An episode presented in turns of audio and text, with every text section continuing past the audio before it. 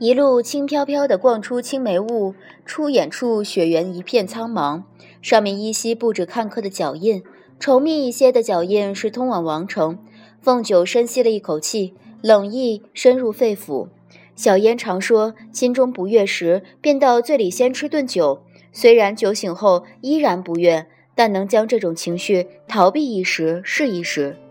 那段时日，正是姬侯没有给小燕好脸色看的时候。这个话虽然颓废，但也有些道理。正待往王城中去，探手摸了摸袖带，发现早上行得匆忙，忘了带买酒钱。凤九站在岔路口感到茫然，除了醉里仙，还有什么地方可去？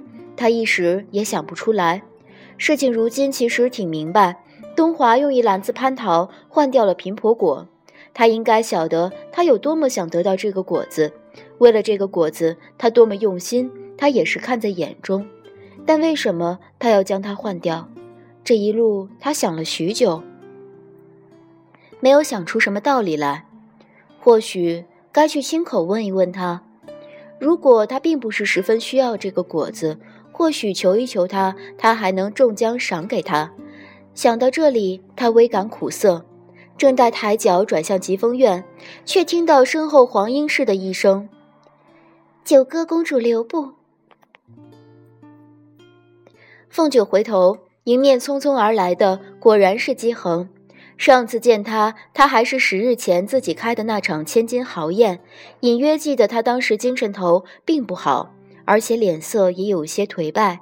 今日脸上的容颜容色倒很鲜艳，竟隐隐有三百年前初入太晨宫时忧郁少女的模样。凤九朝他身后遥望一眼，姬恒顺着他的目光而去，含笑道：“老师并未在附近，我是背着老师特意来寻九歌公主，因不得已夺了九歌公主的心头所爱，心中十分愧疚，特来致歉。”看凤九一时没有反应过来，道：“其实今年解忧泉旁的苹婆果我也很想要，所以昨夜去相求了老师，老师便用一篮子蟠桃从女君处换来了给我。可方才偶遇燕池雾，听说你此次参赛就是为了这苹婆果，我思来想去，感觉这件事有些对你不起。”凤九了悟，原来是这么一回事，这么一来理就顺了。但为什么姬恒要特意跑来告诉他？他沉默地看着姬恒，他虽然不大喜欢他，但在他的印象中，姬恒不是什么爱起坏心之人。可此时此地，姬恒他是果真心存愧疚来同自己致歉，还是挑着这个时辰去意说些话令他难堪？他有些拿捏不准。姬恒对他虽然一向温良，但他晓得他一定也是有些讨厌他。不过姬恒要拿苹婆果来做什么？抵得过自己对他的极其需要吗？要是姬恒并不是十分特别需要，又果真对自己有一份歉意，那么……他抬起眼睛道：“这个苹婆果，你能分我一半吗？你想用我用什么东西来换都成。”姬恒愣了一愣，似乎压根儿没有想到他沉默半天却是问出这个，弯了弯嘴角：“我来同九歌公主致歉，就是因为此果不能与九歌公主半分都不能。”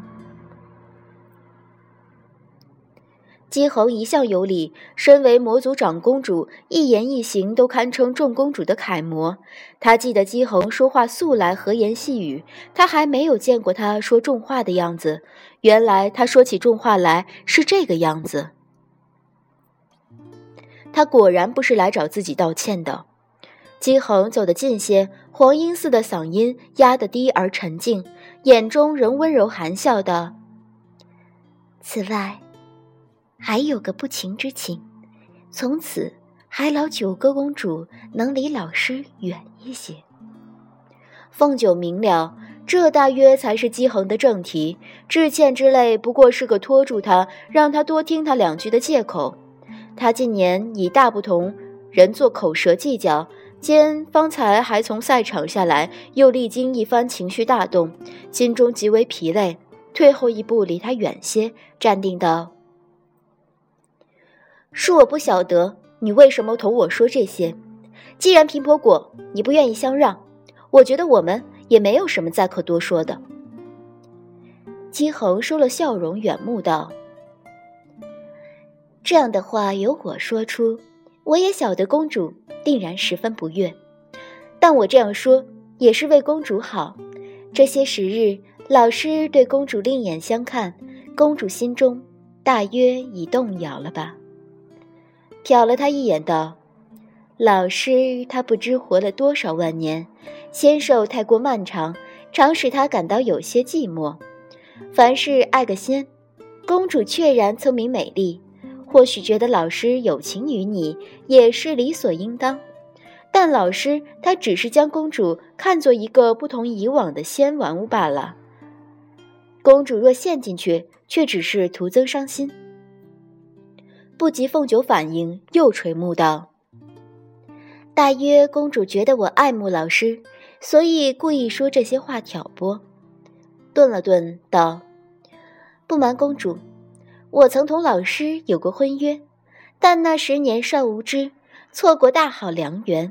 三百年来，老师对我不离不弃，让我晓得谁才是值得托付的良人。公主的出现使我看清了自己的真心。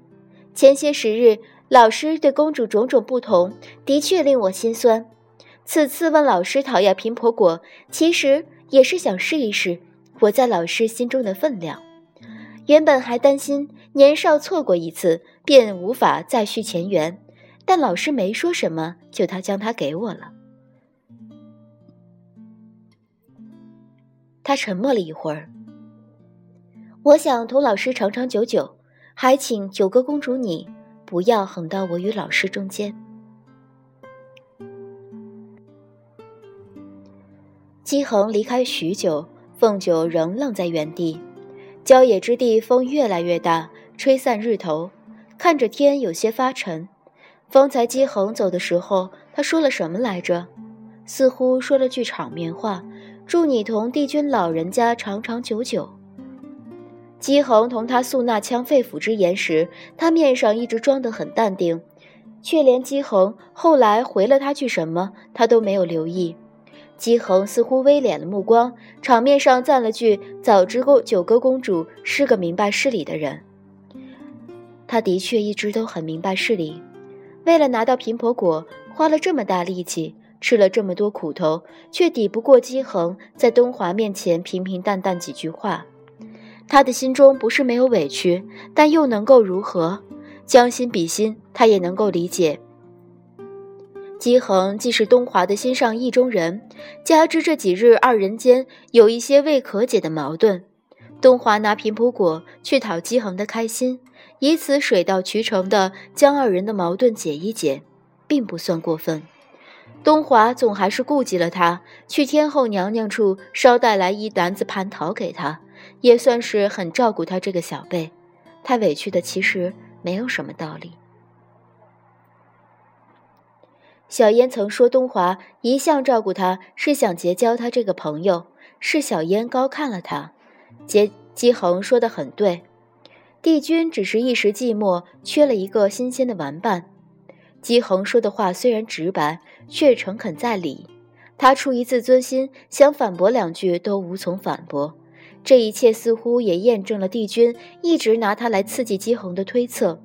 方才姬恒说给他听的那番话，要是帝君听了也一定很高兴吧。这么说起来，他作为他二人感情的一个道具，也还算趁手好用。姬恒说想同帝君长长久久，这不正是他心中所愿吗？要是他二人言归于好，他应该也用不上他了吧。他自然要搬离疾风院，回去同姬恒双宿双栖，自然不需他一日三餐的伺候，自然也不会压着他在雪桩子上练功。这么其实挺好。他不晓得自己将这一切想明白，为什么会更加难过。冷风吹过来迷了眼睛，他抬起袖子揉了揉，睁眼时却感到百里冰原在眼中更加的朦胧。